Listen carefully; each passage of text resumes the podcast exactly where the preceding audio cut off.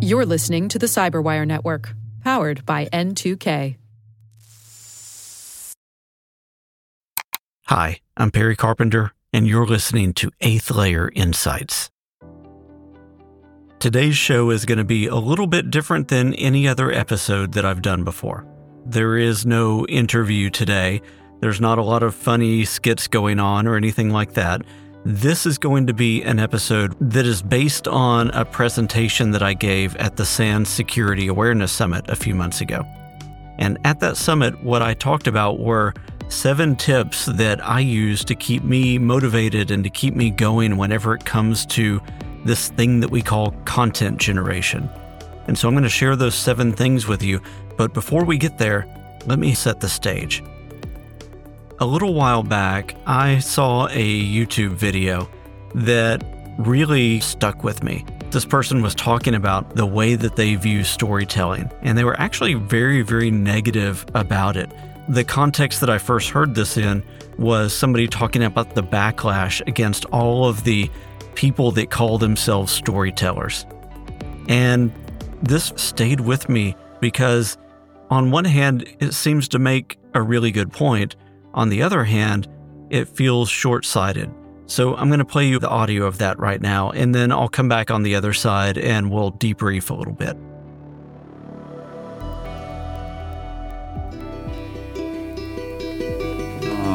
Okay.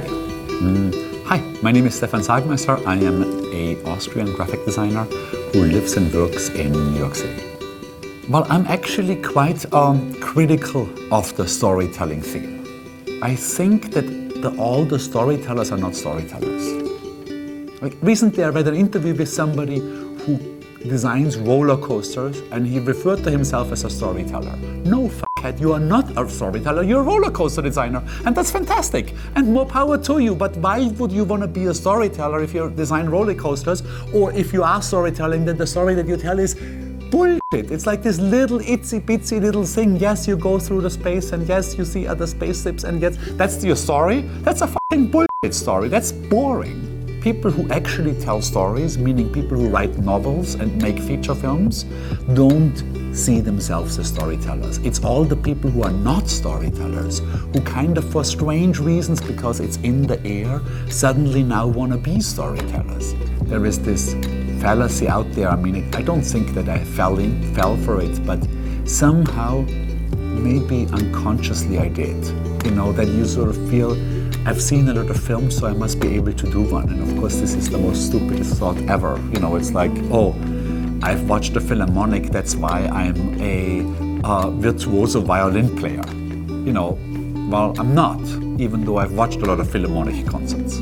I think by now, in our space, meaning in the space of design, it sort of took on the mantle of bullshit. You know, now everybody's a storyteller.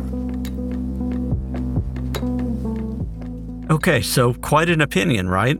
I'll put the link in the show notes so that you can view that natively and hear it without the bleeping and everything else if you want to, because it is a, it is a tour de force of the use of language. But as we think about the point that was being made, I understand where he's coming from. There is a frustration when everybody is saying, I have a story to tell, and I have a story to tell, and I have a story to tell. And on the face of it, what he's talking about, especially when it comes to that roller coaster designer, that makes sense. There can be a very, very small story about this roller coaster and the hills that it goes up and the dips that it goes down and the loops and everything else. And on its face, that is not a great story. But again, I think that's a short sighted way of looking at it. If I was the roller coaster designer, what I'm probably talking about isn't just the roller coaster itself. It is the entire experience associated with it. It is the theme park that decided that it needed this roller coaster and why. It is the experience of, let's say, a father and a daughter walking through the theme park and seeing the roller coaster and maybe one of them being a little bit afraid to get on it. The other one talks them into it. They go through, they hand their ticket, or they stand in line and swipe their pass, and they sit down, they get strapped in, and then the coaster starts to get pulled up the sharp incline of the first hill. And then there's all the different plunges and the ways that it goes around the curves and everything else. And at the same time that it's doing all of that, they are looking at each other and they are enjoying their time together. And then, as they get off, each of them knows that this is a day, this is a time, this is an experience they will both carry with them for the rest of their lives. Because the story isn't the roller coaster. The story is the reason that the roller coaster exists and the experiences that it enables, the relationships that it impacts, and the stories that those people tell. And as that father and daughter walk away, you can almost see them each grab each other's hand. And then the little girl turns to say, I love, I love you, Daddy. That's a story. That is what each of us can do because each of us has a role in the grander story of life, in the grander story of business or security or content creation or whatever it is that we do. Each of us has a story that is part of a much larger story. And our job as people who are trying to create content, people who are trying to get our messages out in the world, is to figure out what the story is, what the most impactful through line of that is, and then how to tell it. What is the most effective way to get that out? And so that's what today's episode is about. It's going to be me providing just a few tips about how I approach content creation, the mindset that I try to adopt, the standards that I set for myself, and the way that I view what success looks like. So if that sounds interesting, stay with us. Welcome to Eighth Layer Insights. This podcast is a multidisciplinary exploration into the complexities of human nature and how those complexities impact everything from why we think the things that we think to why we do the things that we do, and how we can all make better decisions every day. This is Eighth Layer Insights, Season 3, Episode 4. I'm Perry Carpenter. We'll be right back after this message. So, What's a con game? It's a fraud that works by getting the victim to misplace their confidence in the con artist. In the world of security, we call confidence tricks social engineering. And as our sponsors at KnowBe4 can tell you, human error is how most organizations get compromised. What are some of the ways organizations are victimized by social engineering? We'll find out later in the show.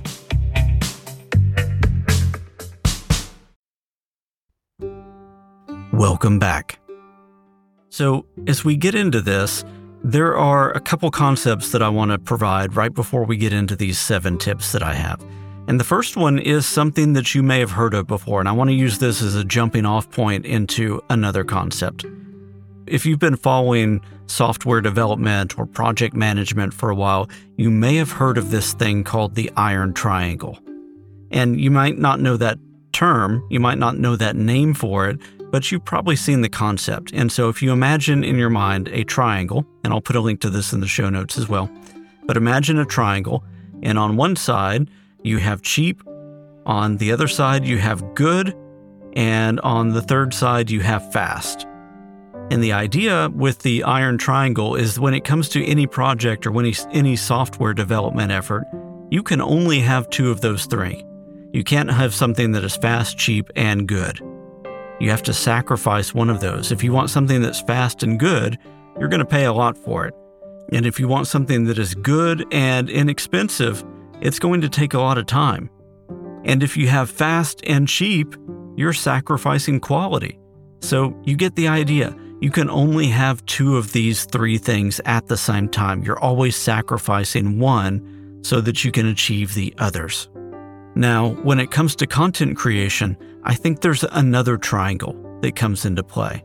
And this is an idea I've been playing around with for a while, so it's not fully formed yet, but I think the content creation triangle has three sides, and the more of these that you have, the more attention somebody is going to pay, the more they're going to get out of this. So, on one side of the triangle, you have excellent production. That means the sound is good, the picture is good. If it's in print, the layout looks appealing. You get the idea. It means that there's nothing wrong with the perceived quality of the thing that you've delivered. Because everybody's seen bad videos, everybody's seen bad layouts, everybody's heard a podcast that had horrible audio. And that production element is something that you pay attention to. If it's not good, you immediately start to look for reasons to bail out. On the second side of the triangle, you have engaging presentation, or you have the concept of engagement.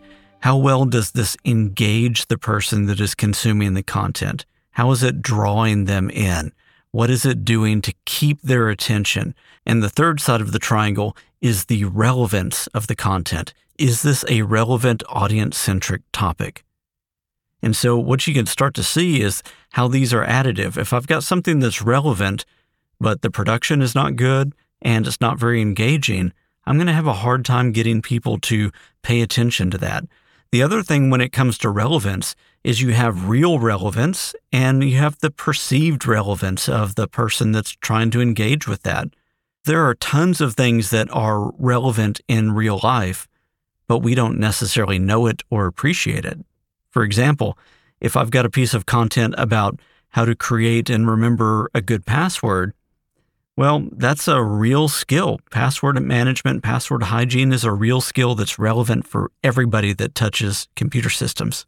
But not everybody views that as relevant. So we have to understand that there is real relevance and there is perceived relevance. And only when the relevance is truly perceived and felt by the person trying to consume the content will that relevance piece be something that makes that content sticky for them in some way. But relevance is one of those things. And so you get the idea of if you have one of these things, if you have great production or great engagement or great relevance, that's a start, but it's not usually enough to keep somebody there.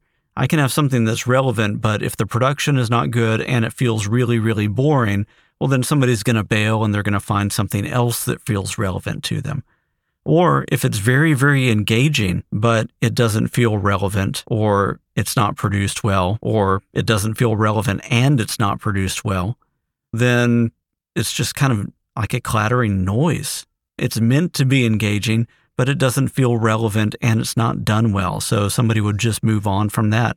Or we've all seen things that have great production, they have great sound, they have great video, but if it's not engaging or it doesn't feel relevant, well, then again, it's not going to do much. It's just going to be boring or annoying.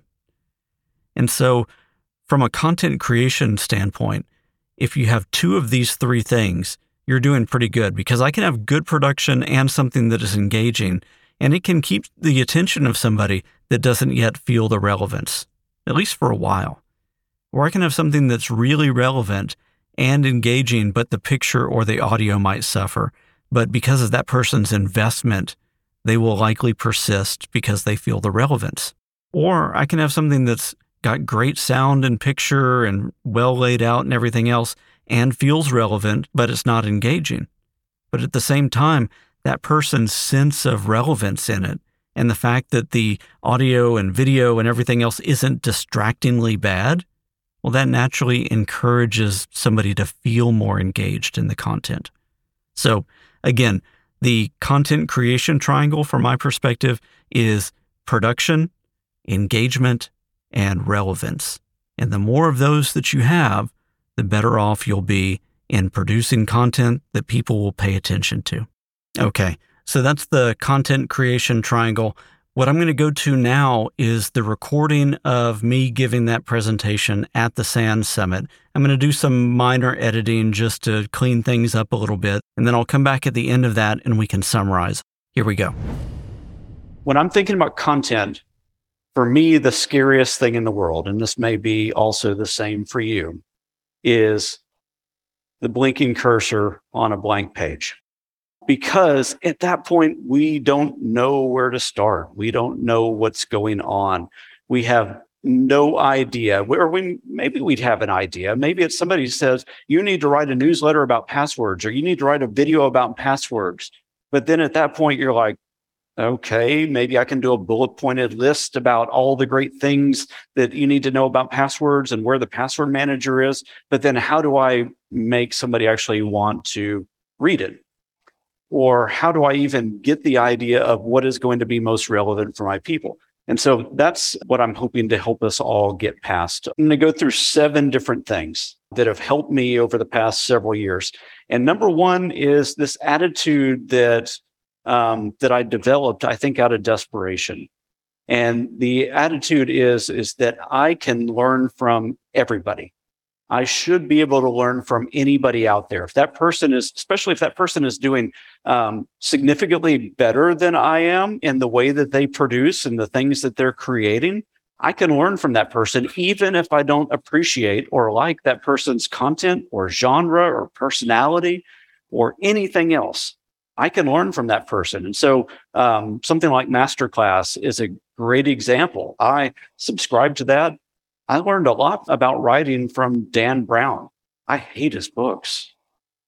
I learned a lot about um, production from people that I've never listened to their records. But these people are recognized masters in their industry and they're constantly producing things. So they they probably know something that I don't know yet. The other thing is is that is they're talking about all that and they're showing their things, our minds naturally start to make connections even if it doesn't feel relevant at the time, you'll be going through some, you know, driving the next day and you'll go, oh, you know what? Um, I saw this comedy thing from Steve Martin. Now, somebody I do like. He was talking about X, Y, and Z. And in my program, this seems like a totally unrelated thing, but now all of a sudden these ideas fuse together in a unique and interesting way that may just capture somebody's attention. If not, maybe it's enough to get me unstuck where I can write the first few words of whatever that is. So learn from everybody, learn from all different types of genres, content types, and so on. The second one is, and I alluded to this a little bit, is um, we have to think about branches, trenches, and pivots in our content. And I'll explain what those are so that you actually have some context. Um, for me, anytime I've already created something or there's a topic that I want to cover, uh, your your first immediate thought is how do I vector into that? What is the associated idea that I can use? I mean, I can be really uh, upfront and forward. If it's if it's passwords, the the first line in the video or the first line in the page be um, people have lots of questions about passwords. Um, but it, it, might not be the most interesting, relevant, well-produced way to do it. Um, if I'm if I'm doing a hacker movie, I might show the result of a data breach that's happened because somebody lost their password in another breach or had it hacked, and, and now it's it's causing this cascading failure. Um, or I can find an analogy where it has nothing to do with passwords, but it relates to kittens in some way. So you can find lots of different ways that you can tie things together. And in any of these, you're always thinking about what are the branches, what are the trenches, and what are the pivots. So a branch is um, starting with one idea and then figuring out how I can extend that out. So moving from passwords to something that's a little bit um, related to that. It would be, well, password management creating and remembering a good password, not just the topic, but let me figure out a nuance of that. A trench is very similar. It's going as deep into the weeds on one specific nuance as you can go. So a branch, think about that as a nuance, but then just a very general high level view of that so that somebody gets appreciation and maybe one or two tips. A trench is one of those branches and I'm mixing metaphors here, uh, one of those branches, but then you go really, really deep with it. So a piece of nuance, and then you you uncover as much of that over and over and over as you can, and get as deep in the weeds as you need to with that. And then a pivot is starting with an idea and then hitting an adjacent idea off of that. Um, and so these are things that you real, realize as you're having these little epiphanies and you, as you watch other pieces of content or read other books and you're like, oh, this idea relates to that. I could pivot off of that. I could use that as a vector or this sprung another idea in my mind simply because I was thinking about one thing and then all of a sudden I get hit with another problem that seems totally unrelated, but it's actually a pivot point. So the other thing is in all of this is silence is our friend.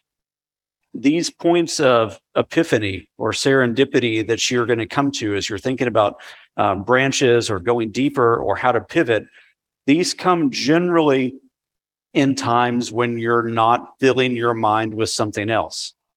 So um, the proverbial shower serendipity that people get, and well, it's because they don't have earphones in, most of us, um, they don't have something else coming in. It is just the white noise of the shower and their own thoughts. And all of a sudden, the mind starts to surface all of this stuff it's been chugging on for a long time. And so for, for us, I think we need to cultivate, if, if you're in a creative field and you're trying to create constantly, or even trying to get started, cultivate silence in some way. So use things like masterclass, use things like uh, webinars, books, and so on fill your mind a lot with diverse pieces of content from a diverse and wide variety of people. And the other thing is then give yourself silence for your mind to start to surface things that are interesting and useful. And then the other thing is noise is also your friend, right? Um, because a lot of these ideas will only come to us as we're figuring out how we populate our mind because every every bit of content that we read everything that we consume becomes something that can then become a branch a trench or pivot or something else that we utilize in an interesting way. And that's going to come in important in just a minute. So the other thing that i like to do is create artificial constraints for myself.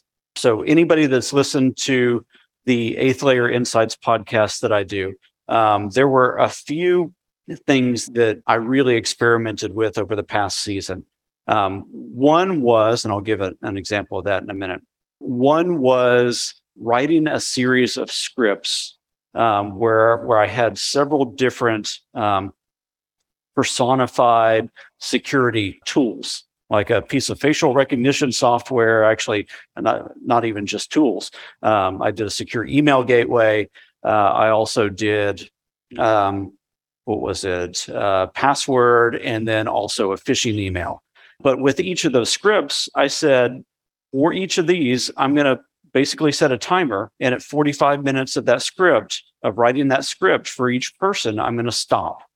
And I'm not going to go back. I'm not going to do any corrections other than egregious stuff. And you can go hear the result of that. It's uh, episode 16 um, or season two, episode six, however count those things. And there's, you know, there's, from my perspective, there's obvious flaws, but from everybody else's perspective, and this has been listened to by uh, tens of thousands of people, nobody's ever surfaced those to me. And so then as you're thinking about those constraints, it could be time, it could be a tool set, it could be anything that you can find that's going to hamper you. Put that constraint on yourself and then see what happens. You, gen- you generally work smarter and faster and get a lot more creativity as soon as you feel bounded because it is the limitless freedom of exploring anything you want in any way that you want that causes paralysis, at least for me. And I, I think that that's probably shared among a lot of people. That's what scares us with that blinking cursor. Putting artificial bounds means you have to get started or you have to start with a certain thread.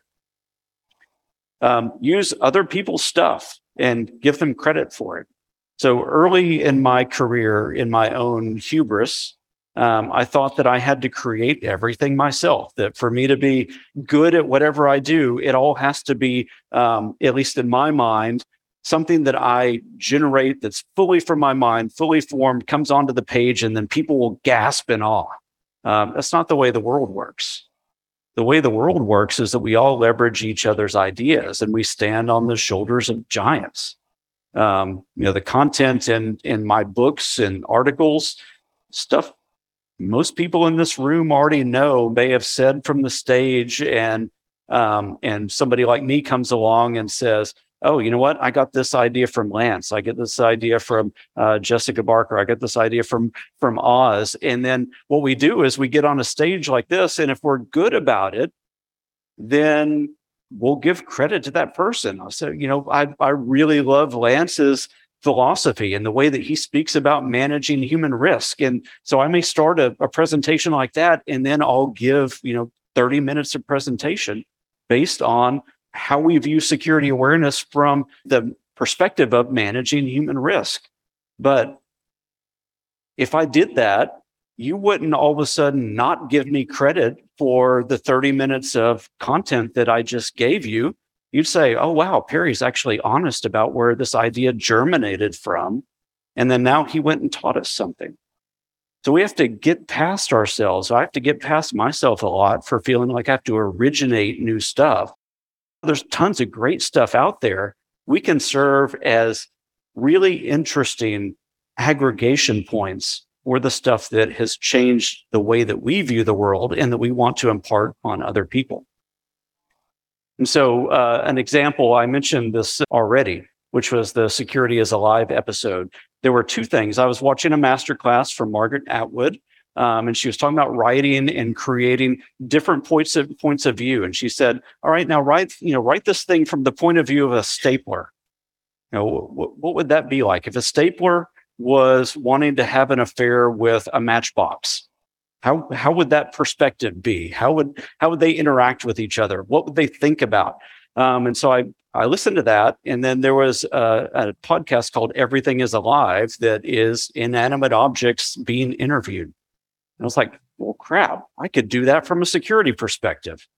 Um, and then so now there's these really weird, surreal, absurdist interviews that I have with a secure email gateway. And the email gateway lets me in to see everything that it sees, and it drives me mad. And also helps me understand oh, that's why you don't catch everything because there's so much all the time.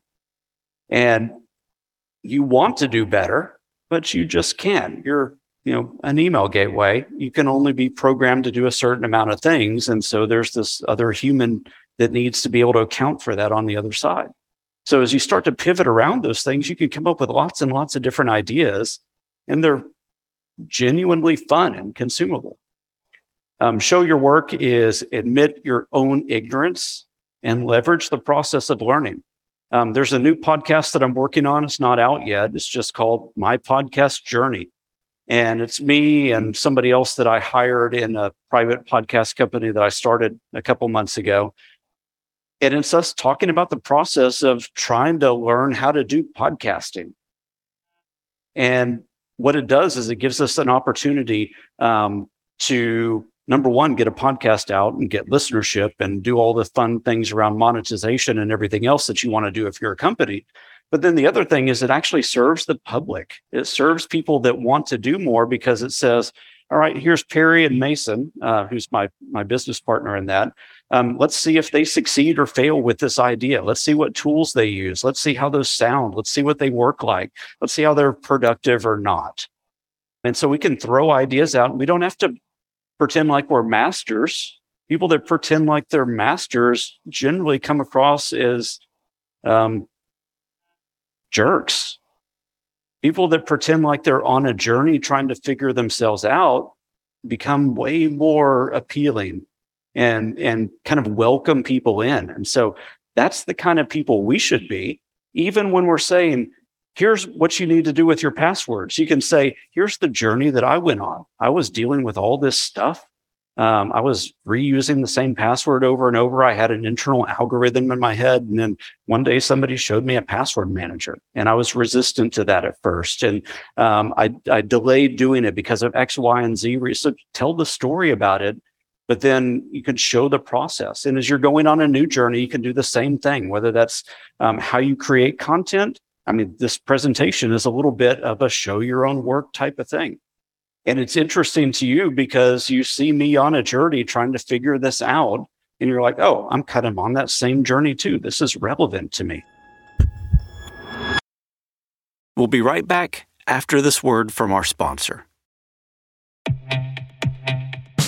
And now we return to our sponsor's question about forms of social engineering. KnowBe4 will tell you that where there's human contact, there can be con games. It's important to build the kind of security culture in which your employees are enabled to make smart security decisions. To do that, they need new school security awareness training. See how your security culture stacks up against KnowBe4's free phishing test. Get it at knowbe4.com slash phishing test. That's knowbe4.com slash phishing test.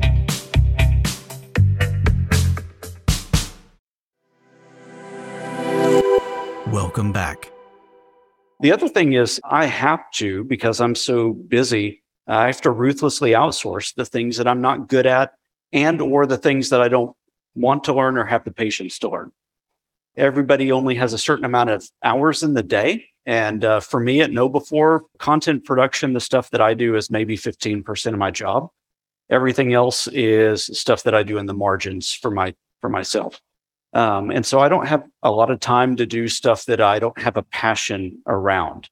And so that could be first level editing. That could be um, could be anything really, whether that's uh, graphic design. I'm not a great graphic designer on my own, um, though I do do probably you know 98% of my own slides most of the time.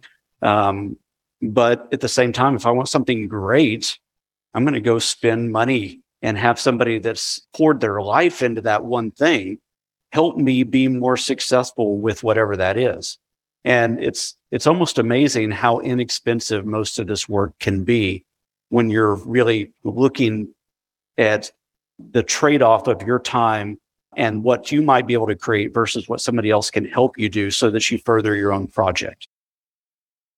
So the other thing is find tools that force you to think in new ways. Um, again, if I open up Microsoft Word, I almost immediately get a mental block against it. Um, what I found with another new show that I'm working on, this is going to be all about a different intersection between technology and humanity as I explore digital culture. Um, and this one's fully, um, well, got, got a lot of additional scripting and sound design and everything else. I was trying to do that in, in Microsoft Word and I was looking at the page for way too long. And then I ultimately just said, you know what? This is a script. Let me think about it like a screenwriter.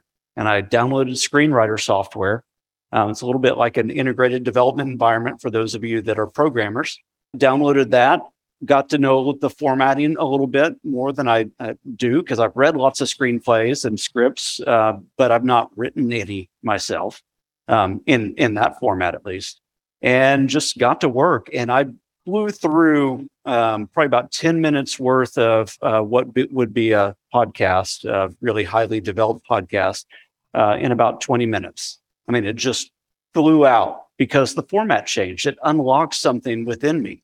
You can do the same thing with writing. If you need help writing, say, I need to write a newsletter uh, paragraph about X, Y, and Z. There are actual tools that you can use, like um, Jasper.ai, that you can put uh, the topic and two or three little things that you want to cover in that, and it will spit out a suggested paragraph for you.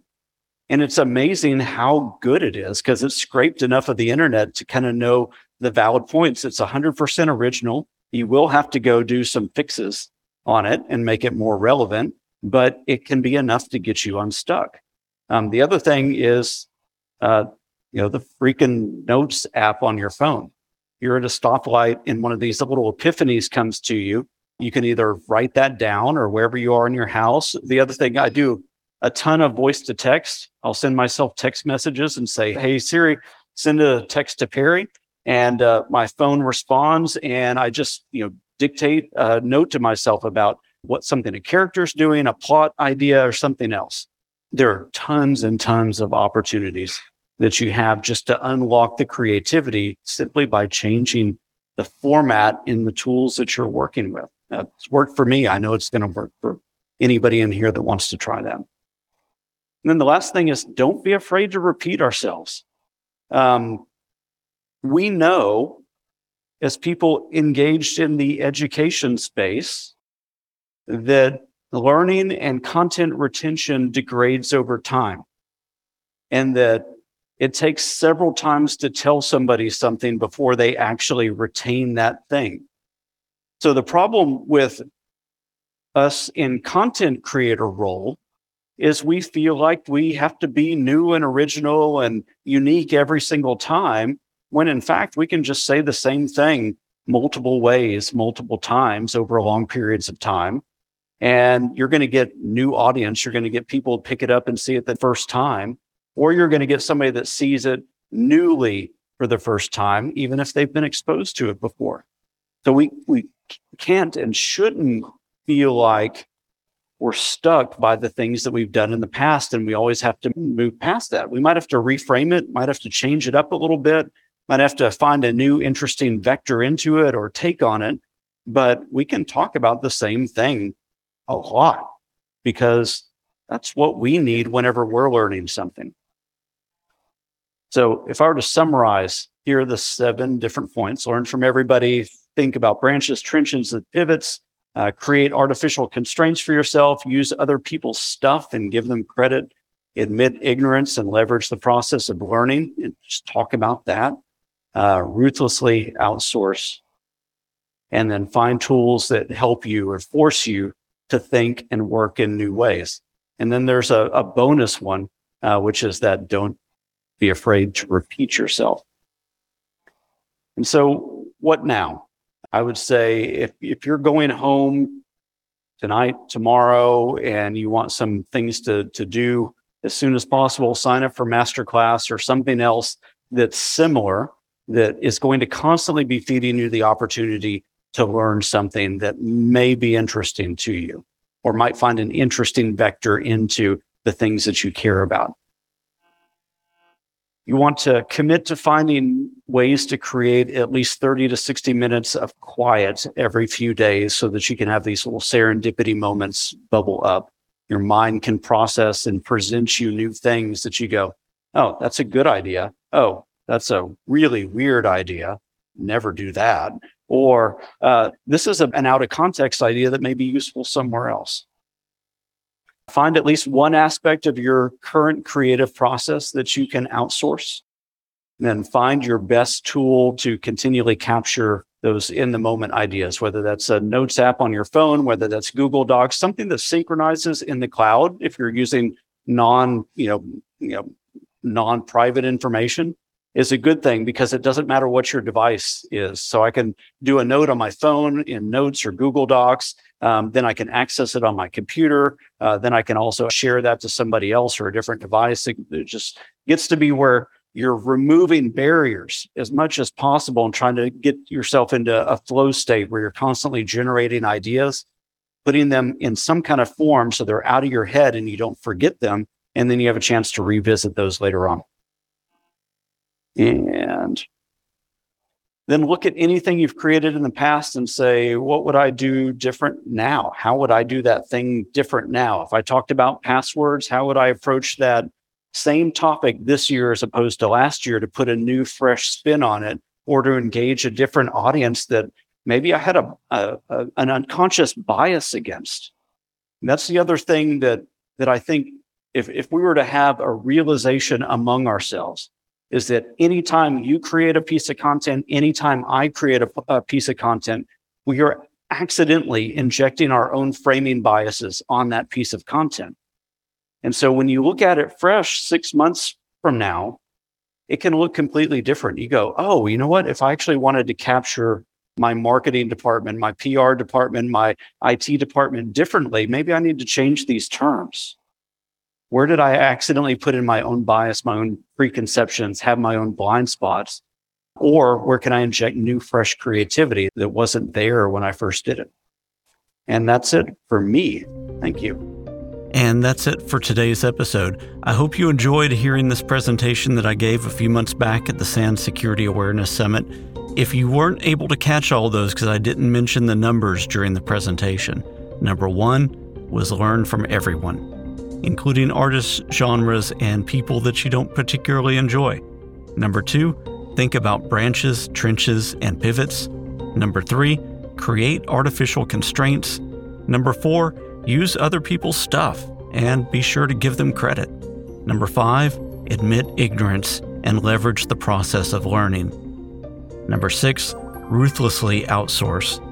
And number seven, find tools that force or help you to work in new ways. And then, of course, there was the bonus of don't be afraid to repeat yourself. Don't be afraid to repeat yourself. Don't be afraid. Okay, I'll stop now. Thanks so much for listening. As usual, you'll find all the links and references that are mentioned in the show notes, and I'll also list all seven of those points out there for you as well. If you've been with me for a while and you haven't yet, please consider rating and leaving a review in Apple Podcasts, Spotify, or any other platform that allows you to do so. Ratings, reviews, and word of mouth recommendations really do help people trust that this show is worth their most valuable resource their time. Of course, if you haven't yet, please go ahead and subscribe or follow wherever you like to get your podcasts. And if you want to connect with me, feel free to do so. You can find my contact information at the very bottom of the show notes for this episode. This show was written, recorded, sound designed, and edited by me, Perry Carpenter. Artwork for Eighth Layer Insights is designed by Chris Machowski at ransomwear.net, that's W E A R, and Mia Rune at miarune.com. The Eighth Layer Insights theme song was composed and performed by Marcus Moscat. Until next time, I'm Perry Carpenter, signing off.